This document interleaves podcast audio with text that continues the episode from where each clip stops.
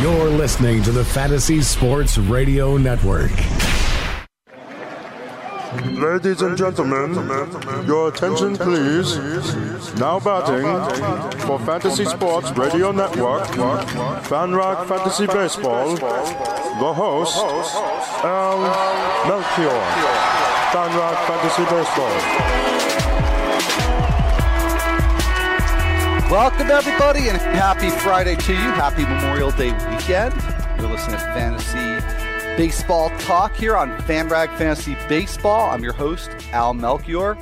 Really psyched about our guest today. Talked a little bit on yesterday's show. I'm so excited. Uh, but uh, we're going to have the FanRag Fantasy Baseball debut of Alan Jaeger from Jaeger Sports. So uh, if you are familiar with uh, Alan and the work that he does, You'll know why I'm excited. And if you don't, it's definitely going to be a treat. So stick around. And he's going to be on in the very next segment. So uh, we won't have to wait too long. So going to be a good show with a little bit of news, of course, and uh, talk about, as we always do, the previous days and nights standout performances and try to put them in a little bit of context. But yeah, let's uh, get started with the news right away. And uh, in terms of uh, some lineup news uh, from today's games. Christian Yelich is back. He has been out since Tuesday with the hip issue, so he is back in the Marlins lineup, and also much longer awaited return set of returns actually. Josh Donaldson, who's been dealing with his uh, calf injury, and Troy Tulowitzki, who's been on the DL with a hamstring injury. They're both going to be back today for the Blue Jays. Finally activated. Both were really anticipated close to two weeks ago, so it's been a long wait for owners. Uh, I've certainly been waiting for Donaldson to come back. Uh, so for your daily lineup leagues, get him in there today. And assuming there's no more uh, setbacks or uh, you know any any bad developments with either Tulo or Donaldson, you can get them into your Week Nine lineups. So good news there. Uh, not good news, although not really unexpected news for Ryan Braun. He is on the DL as he aggravated his calf injury.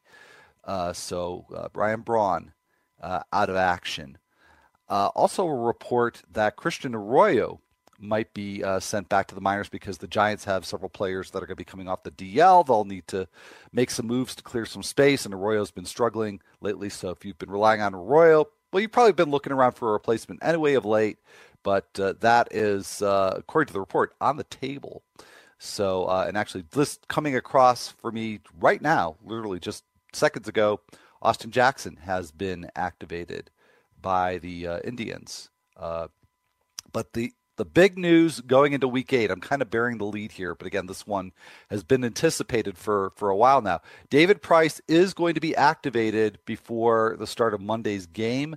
So he lines up for a two start week next week. Uh, David Price, at least initially, he'll probably be on some sort of pitch count, but in a two start week, there's there's not you know there's some risk certainly with Price first starts of the year coming off the DL with the elbow injury, but uh, you know it, you certainly are minimizing that risk with uh, Price starting with a two start week.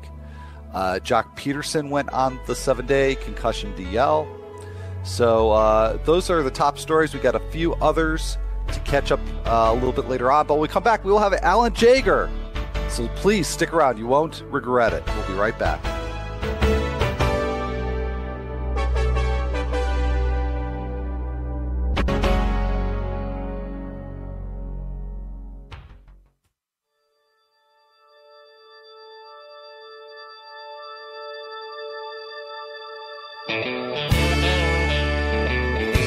Welcome back, everybody. You are listening to FanRag Fantasy Baseball. I'm your host, Al Melchior. And uh, as I said before the break, it even started previewing this on yesterday's show. Uh, we now have with us Alan Jaeger from Jaeger Sports. Alan, welcome to the show. Al, it's a pleasure to be on, buddy. How you doing? Yeah, I'm doing great. Yourself? Having a good Friday? I'm having a good Friday. I Just had a great breakfast. I introduced a, a new friend to this uh, pitaya smoothie that I make everybody get out here in Santa Monica. well, you know, if time permitting, maybe you can you can share that with us. Uh, that, that sounds pretty cool. Uh, well, Alan, uh, you know, we've got some I think some some interesting stuff to talk about, and I've been kind of you know talking about these issues with mid-career players throughout the season because there have been just so many interesting and, and I think unexpected storylines. Eric Thames talked about Jason Vargas a lot because he just, uh, for the most part, keeps going out there and getting it done. Ryan Zimmerman's been a, a story all season long. Several others talked about Mike Leake uh, extensively on yesterday's show.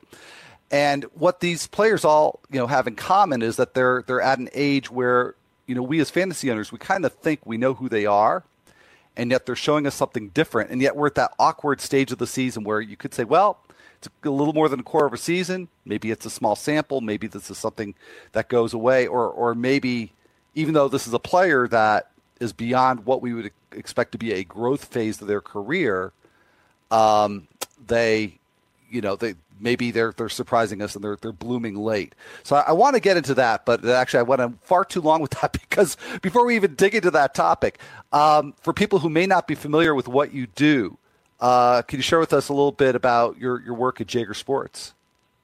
Yeah, in a nutshell, um, you know, I started Jaeger Sports uh, 1990, which feels like um, it's hard to it's hard to believe 27 years ago, but you know, I started on the premise really of, of, of two major principles. One was the mental game. Um, you know, I think that was my first big push. I was a pitching coach at a junior college, so I was, you know, I was doing the quote unquote pitching thing as well, and the, and the, the physical component, if you will.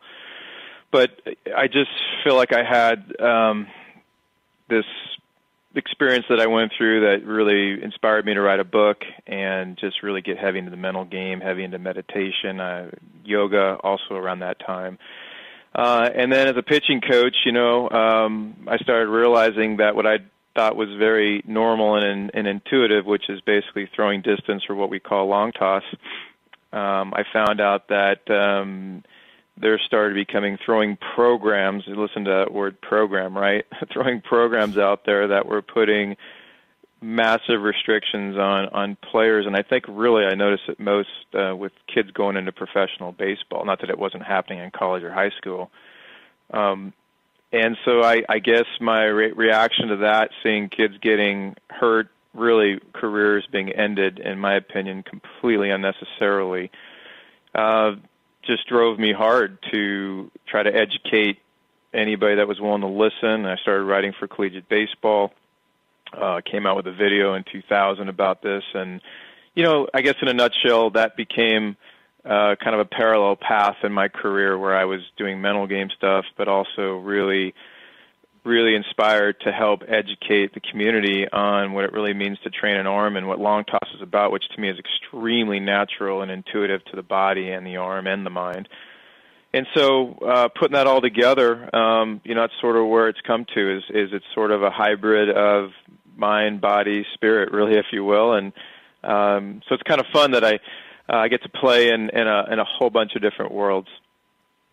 Yeah, well, it sounds very, very cool. And of course, you know, I'm, I'm glad to have you on because knowing that that work that you do and the insight that you have from your own experience, uh, you know, when I started, you know, over the course of many weeks and, you know, even on the show, kind of thinking out loud about certain players, I thought, well, I, I really have to reach out to Alan because like I said, Jason Vargas, pretty much every start he makes, he winds up being a topic on the show because he keeps surprising us. Uh, his teammate, teammate Nathan Karns, all of a sudden, this guy's been a, a fly ball pitcher his whole career. Now he's a ground ball pitcher. Charlie Morton at a, a late stage in his career, uh, developing uh, a higher average velocity. And, and, as I mentioned before, Mike Leake uh, limiting the amount of hard contact that he's allowed, you know, each of the stage of his career that I think we as fancy owners would be very quick to dismiss. So as I've been trying to puzzle this out, I thought I have to reach out to you. So the, the big question, Alan, mm-hmm. that I've got for you is how difficult is it exactly for a player who's really past the growth years in the middle of his career, how difficult is it for him to even attempt to take on these sorts of changes in terms of throwing harder, using a different pitch, throwing a pitch, you know, with a different release point, which is what's happened with Vargas. Uh, how how difficult is that even to attempt, much less to make it stick? You know, I think it's really easy. I know it's going to sound counterintuitive because maybe it doesn't yeah. seem like it happens as often, but I actually think it's easy. I, I think the the problem is is that athletes in any sport, you know, you've been training for a certain period of time, a long time. You you you have certain formative years, and you're you're you have a comfort zone with how you train. So I, I think that for the most part, it takes a lot to have a player make an adjustment. I think when they're ready to make an adjustment, um, you know, there are certain players. Does Mike Trout need an adjustment? No, probably not. I mean, are there things that he could do that maybe could even enhance him? I I think maybe, but for sure, I think actually probably. But he's he's rolling along, obviously, and he's doing just fine. But I think that um, the players you named, the irony of them all, I, I would almost guarantee you that the well, the common thread, not the irony, I'd say, is this: they got to a point, they've done it a certain way for a long time, whether it was because they their arm broke down or they were hitting 250 for four straight years or whatever whatever happened to them in their career. In the case of Eric Thames, you know, he was off in Korea playing for a while. Um, you know, you get to a point. It's sort of like that that old concept, you know, that people say you need to kind of you need you need you need to hit the the bottom ground before you're you're ready to kind of move up. And I think for a lot of these players, they probably all have a, a similarity in common. They they've probably hit quote unquote rock bottom, and now they're all ears, so to speak. And so that's why I actually say the adjustment is really not complicated. I think the adjustments are waiting. For instance, if you just took a player and said, "Hey, I want you to start doing some breathing exercises, some visualization, some meditation, just 15 minutes a day for a week straight," I, I contend that that would, could have a transformative effect on that player's career forever. you know, maybe maybe that's a little wishful thinking, but I actually believe that um, certain things that if you do to, with players, uh, some guys it's just maybe they've never long tossed before, they've never done band work, they've never done weighted balls, they've never done some of these modalities that can have a dramatic impact now because they've been 87 to 90 the last three or four years, um, or they've lost some life on their ball. They're like, hey, I'm wide open now. Then they take the off season and really get after it. So without going on for too long here, I'd say that number one, I think the adjustments are actually not that they don't take a lot of work, but I actually think it's not that complicated. And, and two, I think it just comes down to players that have done something. I mean, I'm looking. If you look at all these names, Eric Thames, Ryan Zimmerman, Justin Smoak, Jason Vargas, you know, these are guys. Mike Leake, they've been around the game a long time, including their minor league years, right? So, um, I think they've probably all have come to a point where they've either met with someone, talked to someone, tried something different, and I think it is to answer your second question. I think it is very sustainable, as well. So, what makes a difference? Because it just seems like so much more often than not, when we see a player at this stage of his career, uh, where he'll go on like this, you know, maybe for a month, maybe even this long, you know, close to two months, and then at some point something happens, an injury or just for no apparent reason, that player reverts back to exactly who he was previously. So how would you account? And I realize it's hard, tough to do this, you know, with a broad brush. But how would you account for the players that keep going with the improvement and those who, who you know, regress back? Uh, it's pre- to me, it's also pretty simple and straightforward. Um, again, let's say from 14 to 24 years old, that's 10 years. You've been programmed a certain way. Let's call that your default. So you've defaulted to how, and that has been good because you've been a player that's made it to major leagues. So your default is not a bad thing. You, you've trained a certain way. You've gotten to a certain point. Now, let's say from 24 to 28, it's not working very well or as well. Um, so now you go through that phase. Now you tweak it, and now for a month or two, you're having a lot of success because you tweak it. Well, the, the the tricky part the tricky part is this: you've started to change your default to this new normal, so we'll call it your new default, but your old programming has a lot of history. so yeah. if you aren't, aren't able to sustain or trust the new process and, and really ingrain the new process, maybe get past certain thresholds with the new process, then yes, your, your old programming, um, the default, so to speak, of your old programming uh, is not theoretically very far away until you continue to really ingrain this new default. Make sense? Makes absolute sense. Well, Alan, we're just about out of time here, and there's a couple other topics I want to broach with you. We had some, we've had some interesting discussions about throwing the change up. Uh, I know you've got some really interesting insights on how organizations train players, so I hope you'll come back and talk about those things with us real soon. I will. Real quick shout out to Nate Yeskie up at Oregon State, buddy. All right, excellent. Well, at thanks for having me on, Al Jaeger. Great having thanks you. Thanks for having me on. All right.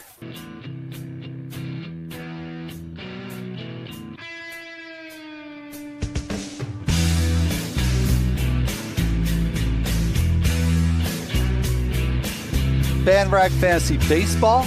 I'm your host, Al Melchior. Music just keeps getting better on this show, don't you think? Uh, anyway, big, big thanks to Alan Jaeger for joining us last segment. Uh, Alan Jaeger from Jaeger Sports, and I will definitely have him back on probably within the next couple of weeks. We actually just got to just a fraction of the things that uh, we had planned to talk about. Um, and I want to unpack some of the things that Alan actually did say, but there's a lot to get to. Uh, first of all, starting with a quick word about the Fantasy Sports Radio Network app. You can now take the world's premier 24 7 Fantasy Sports Radio Network with you wherever you go.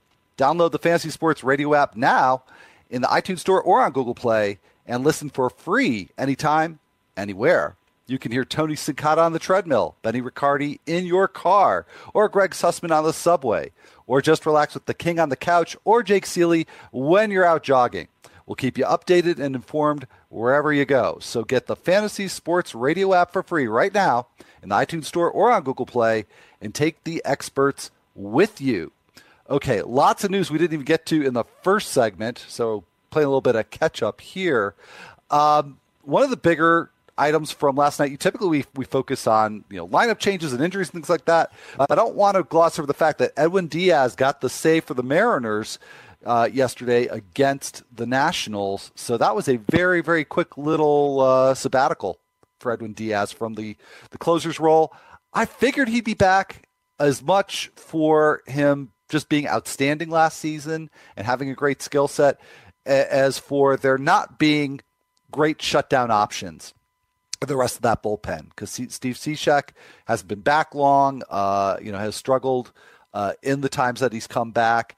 You know, I like Nick Vincent well enough, um, but you know, not just not sure how he would do in the closing role, and you know, could potentially have some home run issues. So Diaz just just seems like the best option out of that group, and apparently Scott Servais agrees, got him right back there in the ninth inning uh, after a, a short short timeout from being the, the Mariners closer. Now, getting back to some things affecting uh, today's games, J- Jacob DeGrom has had his start pushed back a day due to uh, weather yesterday. So um, he'll be uh, he's scheduled to start today for the Mets. He was supposed to start yesterday, and then for today's games, Kendall Graveman is has been scratched, and I have not seen any reason why.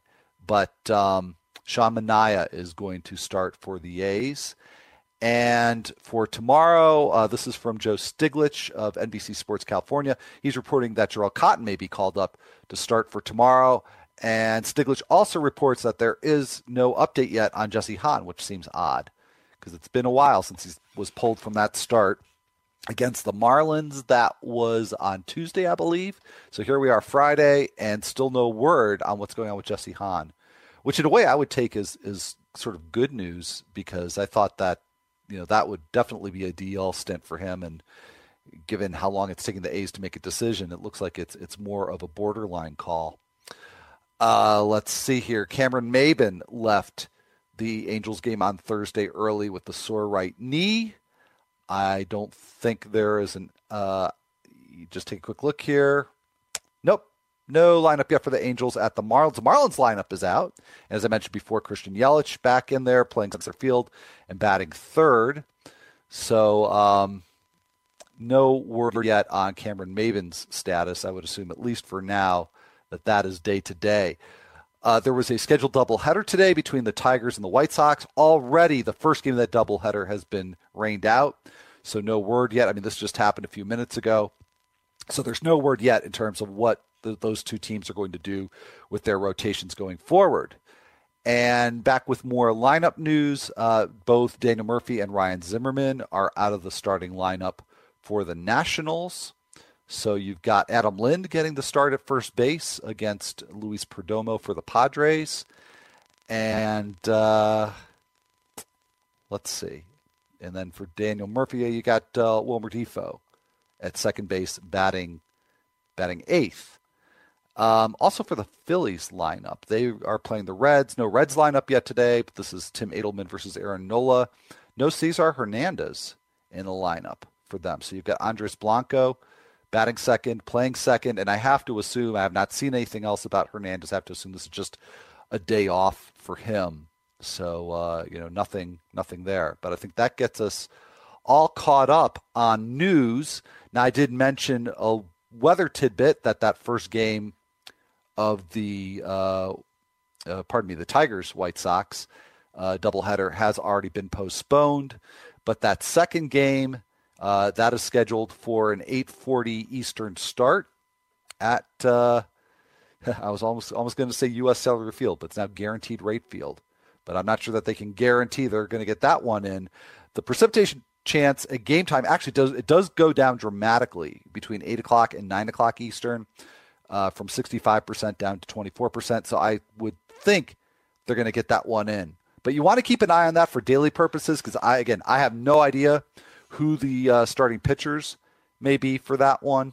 So uh, that's just one. Again, if we get more information here during the show, I will pass that on. Otherwise, weather-wise, and again, this is as always courtesy of Roto Grinders and Chief Meteorologist Kevin Roth. No other games look like they're in any kind of major threat of having a delay or a cancellation. So that's the one that you really got to watch there. All righty. So um, I do want to, as I said, unpack a little bit of the previous segment with Alan Jaeger. Uh, and, and, you know, I mean, there's some near-term implications fantasy-wise. You know, for example, on yesterday's show when I had Nando Di Fino on, we talked quite a bit about Mike Leake, who's really, you know, he's had great stretches before. I've almost always dismissed them because of just who he is. Uh, somebody who, you know, relative to other pitchers, pitches to contact, has had very good control the last few seasons, but um, hasn't always been great at avoiding extra base hits, despite the fact that he's been a career long ground ball pitcher. So he's been fairly consistent in his tendency. So he's exactly the type of player I wanted to talk to Alan about. And, you know, from, from an informational standpoint, what Alan said I thought was really helpful. But from a fantasy standpoint, I think, you know, we still have to kind of figure out what it means. Because basically what Alan's saying is that, you know, uh, we shouldn't just write off a player in mid-career when they show a sudden change, a sudden improvement, like like Leake, like Charlie Morton, like Jason Vargas, or you know, in terms of hitters, you know, we talked about Eric Thames. Um, because it, you know it is. I mean, sure, physically you can't do things, but there's so much of the mental game that gets um, underappreciated, I think, and underestimated even more importantly. I think the mental game really, really gets underestimated, and that's why you know Alan's a really great guy to talk to about that because he's he spent decades working with and studying that that sort of thing. And so basically, what he said, just to recap, or if maybe you even missed that last segment, is that the actual taking on of that new change, you know, what with Jason Vargas's uh, release point, you know, with Eric Thames. Uh, and the changes that he's made, Ryan Zimmerman with the change in, in his swing plane you know, Al says that's not really that hard to do. It's it's really much more of a mental thing than a physical thing. And once a player can get over that hurdle, and particularly if they're sufficiently motivated, like we talked about with Mike Leake on yesterday's show, he's really motivated. And he had this what he calls this epiphany. Um, so once a player gets to that point, there isn't any particular reason why they can't sustain it, even if they're 30 ish, you know, whether it's one or two sides, you know, on the south side or the north side of 30. There's no particular reason why they can't do it. Maybe, you know, you could come up with a physical reason, but again, the mental part of the game gets underappreciated. So I think if there's a takeaway for fantasy purposes from that conversation, um, you know, it, it's, I think we need to give guys like, like Vargas a little bit of a longer leash, particularly if they've demonstrated it over more than two or three starts. Uh, and I'm surprised that, you know, here we are rolling into Memorial Day weekend, rolling into close to a third of the season already in the books. And I still th- see things on social media, you know, from people in the industry, uh, you know, really, really doubtful that Jason Vargas is a better pitcher this year than he's been in the past. And uh, I, am starting to kind of change my tune on that because I was definitely a part of that chorus for a long, long time. Um, but I think if we're, you know, we're very, very amenable to giving young players and especially prospects the um, the benefit of the doubt when they get off to a great start. You know, whether it's like Cody uh, Cody Bellinger this year, you know, it's the first name that pops into my head. But uh, you know, it's a confirmation bias. They come out, you know, they're one of the top 10 prospects of the game. They come out and then they do amazing things. It's like, oh, yeah, this is, you know, this is a guy we need to pick up and, and keep in lineup for the foreseeable future. I think we need to give more of that kind of benefit of the doubt to the Jason Vargases and, and Nathan Karns of the world, who, for a much longer period, demonstrate a much better level of performance than we expected, and a level we can use in a 10 or a 12 team mixed league, um, and, and give them some benefit of the doubt. And be- before we go to break, I want to relay a, a, a story just from my own experience. Uh, I don't know that I'll get this all into the break, so I may have to continue this. But I had the, the, the good fortune of talking to Chris Tillman uh, a few years back when he was on like a month long stretch where he was just out of his mind. Uh, did not look like the same pitcher at all. Fantastic. And so I was able to talk to him kind of in the middle of that streak. And I had a whole bunch of theories about what had changed for them. And he validated all of those theories. He said, yeah, you know, I've, I've started throwing the sinker more and I've changed my grip and, and, and I um, moved to the other side of the rubber. And, and he had a great crystal clear explanation for all the things that he was doing better. And so I was totally bought in and picked him up in a bunch of leagues. And then he hurt his ankle and came back and was not that pitcher anymore. So there's an interesting ending to this story. So we're going to come back from break, talk a little bit more about Chris Tillman circa, I think it was 2014, and uh, come back to 2017, talk about some standout performances. So stick around. I'll be right back.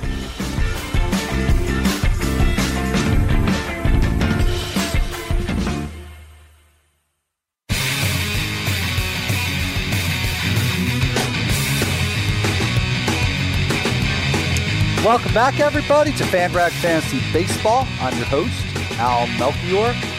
And uh, as promised before the break, uh, I want to finish a little story I'm telling you about Chris Tillman, and I promise there's a point and a point that matters to your fantasy baseball decisions. But before that, you also need to know about the RotoExperts.com exclusive edge in season fantasy baseball package. It's your ultimate bench coach for the 2017 season. Stay ahead of the pack with their in depth statistical breakdowns, trend analysis, and player insights. You can become a waiver wire wizard and learn how to scan the numbers like a roto scientist. They will help you set the ideal lineups every single week. And this season, you'll also get a built in fantasy training staff with their new injury advisor powered by InsideInjuries.com. So get the RotoExperts.com exclusive edge in season fantasy baseball package now and start soaring to the top of your standings. Enter the promo code Free Radio at the checkout for a special discount. Alrighty, so I'll wrap this up real quick because I know we got uh, you know player analysis to get to from yesterday's games. But so I had that conversation with Chris Tillman where he was going really, really well for uh, a few weeks uh, back. I think it was three seasons ago, and um, you know, he gave me all these reasons, and they were reasons that just, you know, confirmed, you know, theories I had about why he was doing so much better. And then very shortly after that, he went on the DL with an ankle injury and came back and, and was, you know, pretty much the same old Chris Tillman that we had known for years before that. And I, I you know, I've puzzled over that ever since. And so I, I relate, related the story to our guest from earlier today, Alan Jaeger. and he's like, oh, well, that makes perfect sense and I said, Well, what do you mean? And he said, Well, so, you know, he made all these changes in terms of moving to the other side of the rubber and, you know, changing up his arsenal and so forth. And he started having success. So he attributed to that. And he had an explanation for the success. So, you know, he had this kind of comfort zone with these changes that he made. And then he comes back from the injury and has a bad start or two. And he no longer has the belief in those things that he thought were causing him to have greater success. So again, Alan's theory on it was it's the mental part of the game. It wasn't the physical stuff he was doing. It was the coincidence of doing the physical stuff with the success that then in his mind created an association. I had never thought of that before. And I mean, again, it's it's a theory. Maybe if I went back and talked to Chris Tillman, he could offer you know some evidence or some proof. But uh, it just it kind of blew my mind.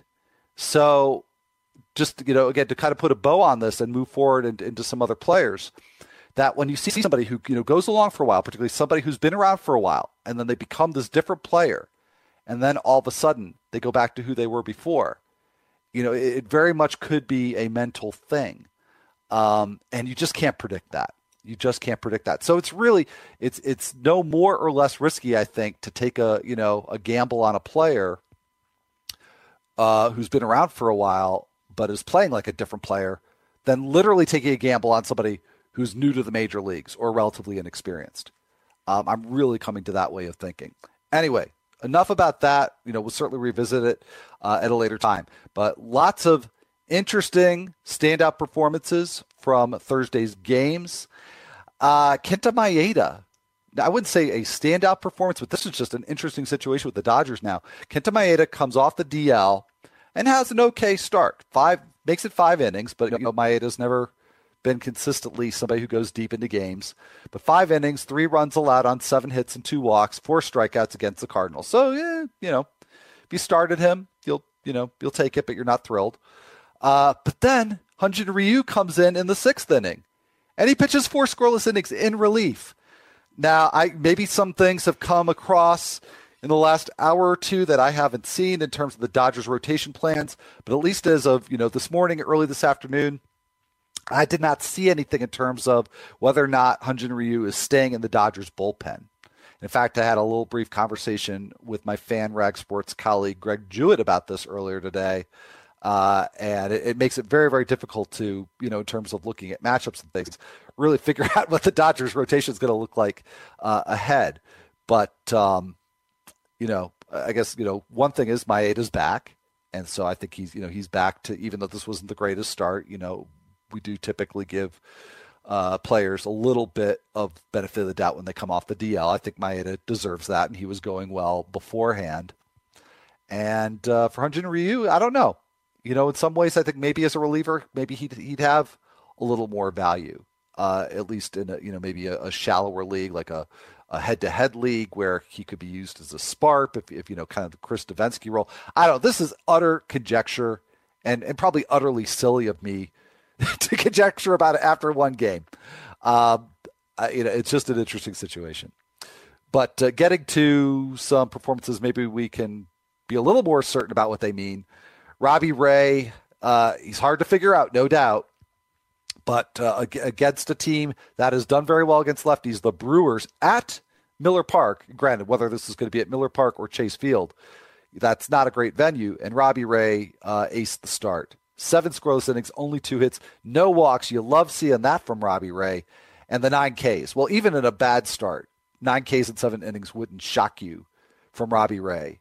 But the whole line there looks good. And even as good as that line is, I think Ray still needs to develop a little bit more consistency for me to trust him week in, week out. But it sure is nice to see that he is capable of this with a, a tough matchup in a tough venue.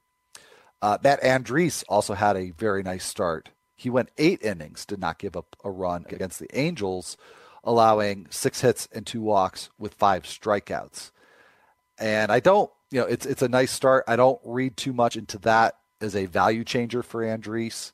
I don't think that the Angels they're they're uh, I think in some ways a, a much better matchup than they were say a year ago, or I should I think what I mean to say is a tougher matchup. Um, but uh, you, know, I, I, it wouldn't shock me to see Andriese do that against a lot of teams. I think he's capable of it, but I also just think that overall, sort of like with Robbie Ray, I, I need to see a lot more to view Andriese as somebody that I would trust every single week. Now, the standout performance that for me probably spoke the loudest was Tyler Anderson's.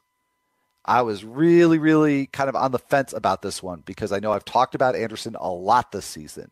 And especially once we got a couple weeks into the season and we could see this different version of him that I wasn't, it was new, but I wasn't sure it was improved because he's getting so many more swings and misses this year. But early on, he was also allowing a lot of extra base hits, a lot of fly balls. Uh, in the month of May, now Anderson has a 59% ground ball rate. So I, you may recall, if you've been listening to this show regularly, you may recall that probably about a month ago, maybe a little longer than a month ago, I said if only Tyler Anderson could take the high whiff rate from this season and marry it with the high ground ball rate from last season, this guy's going to be an absolute stud. That is what Tyler Anderson has done the past month. Um, and he did it again against the Phillies. So seven innings, one run allowed on six hits and two walks, seven Ks. And you may not see the Phillies as a formidable opponent. Overall, the team batting numbers are not that great, but particularly against lefties, a lot of power. an ISO, I think, over 200. And if it's not still over 200, it's after this start, it may not be, but it's still probably very close. Uh, so the Phillies have been a, a, pretty good opponent, particularly against a, a, pitcher that you might have concerns about home runs and extra base hits with. Uh, and, and Anderson pretty much dominated them. So I wouldn't say that that start on its own is a game changer for Tyler Anderson, but it's uh, you know it's certainly a, another you know brick in the foundation and gives me a lot more confidence. And he's got outstanding matchups in a two start week in week nine. Uh, Tyler Anderson, he gets the Mariners, who are one of the very worst teams in the majors this year against left handed starters. And then he gets the, the Padres at Petco Park. Man, you got to get him.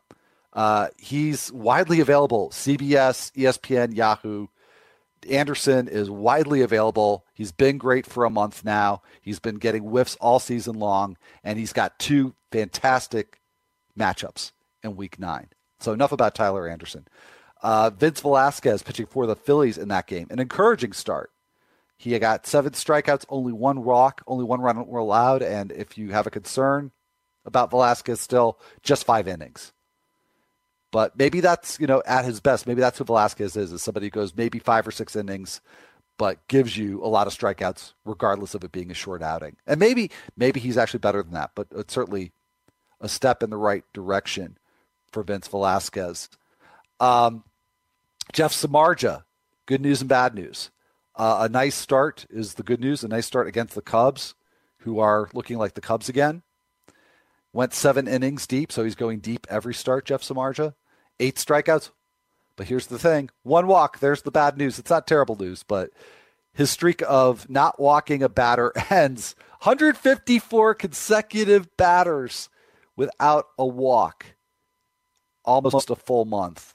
Um, so fantastic performance for Jeff Samardzija. I'll miss following that streak though.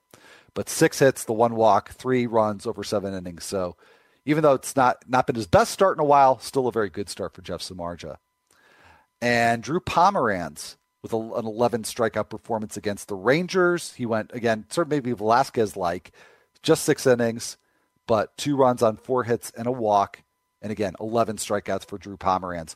Rangers are also one of those teams that haven't really been all that good against lefties.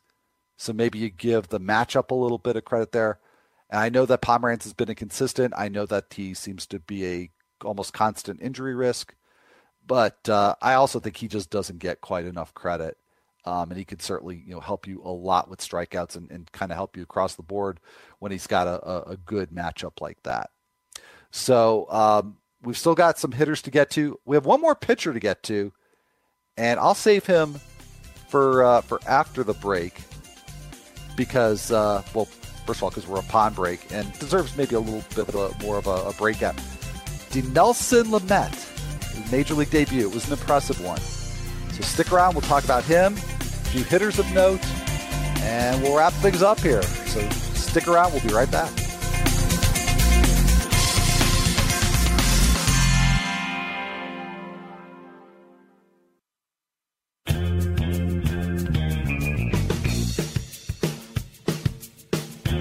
Welcome back, everybody, to FanRag Fantasy Baseball. I am your host, Al Melchior.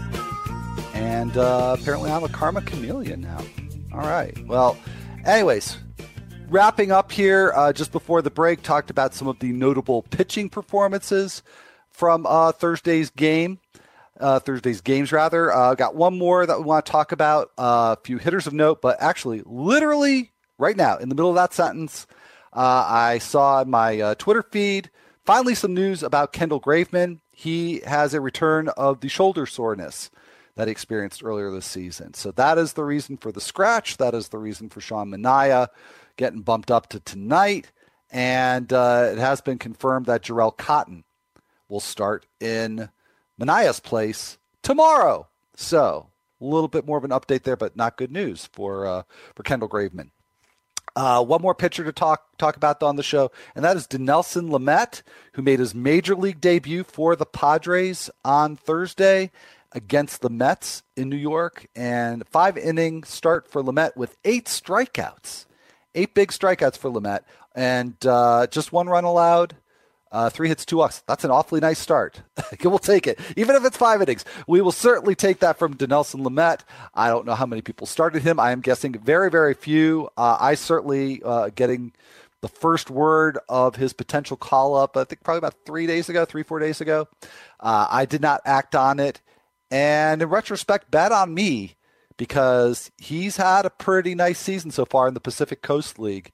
Uh, made eight starts with a 3.23 ERA and 11.5 K per nine. Uh, does have some control issues, but uh, you know the total package there looks pretty nice. So uh, Nelson Lamet is definitely somebody to be picking up at least in the deeper leagues, and somebody I think all owners should be watching in future starts.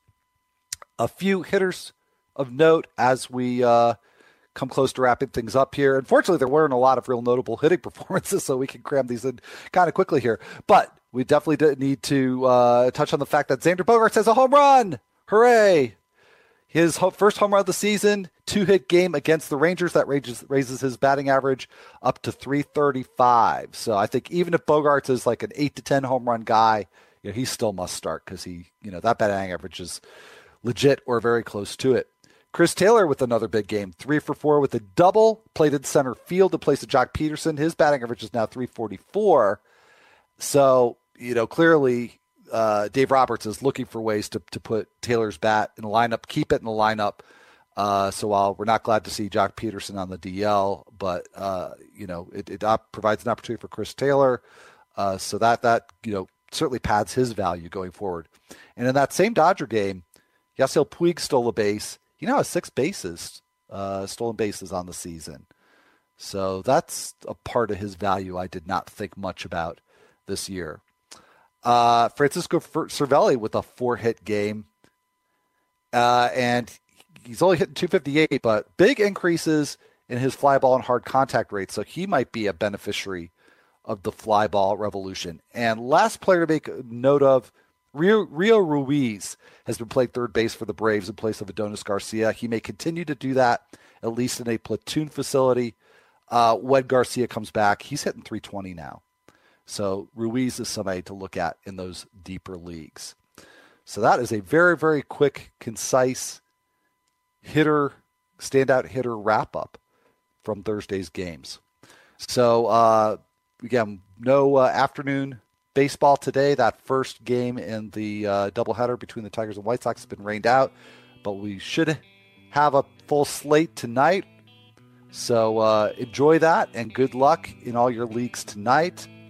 I'll be back on Sunday with Jim Finch as my special guest from FanRag Sports.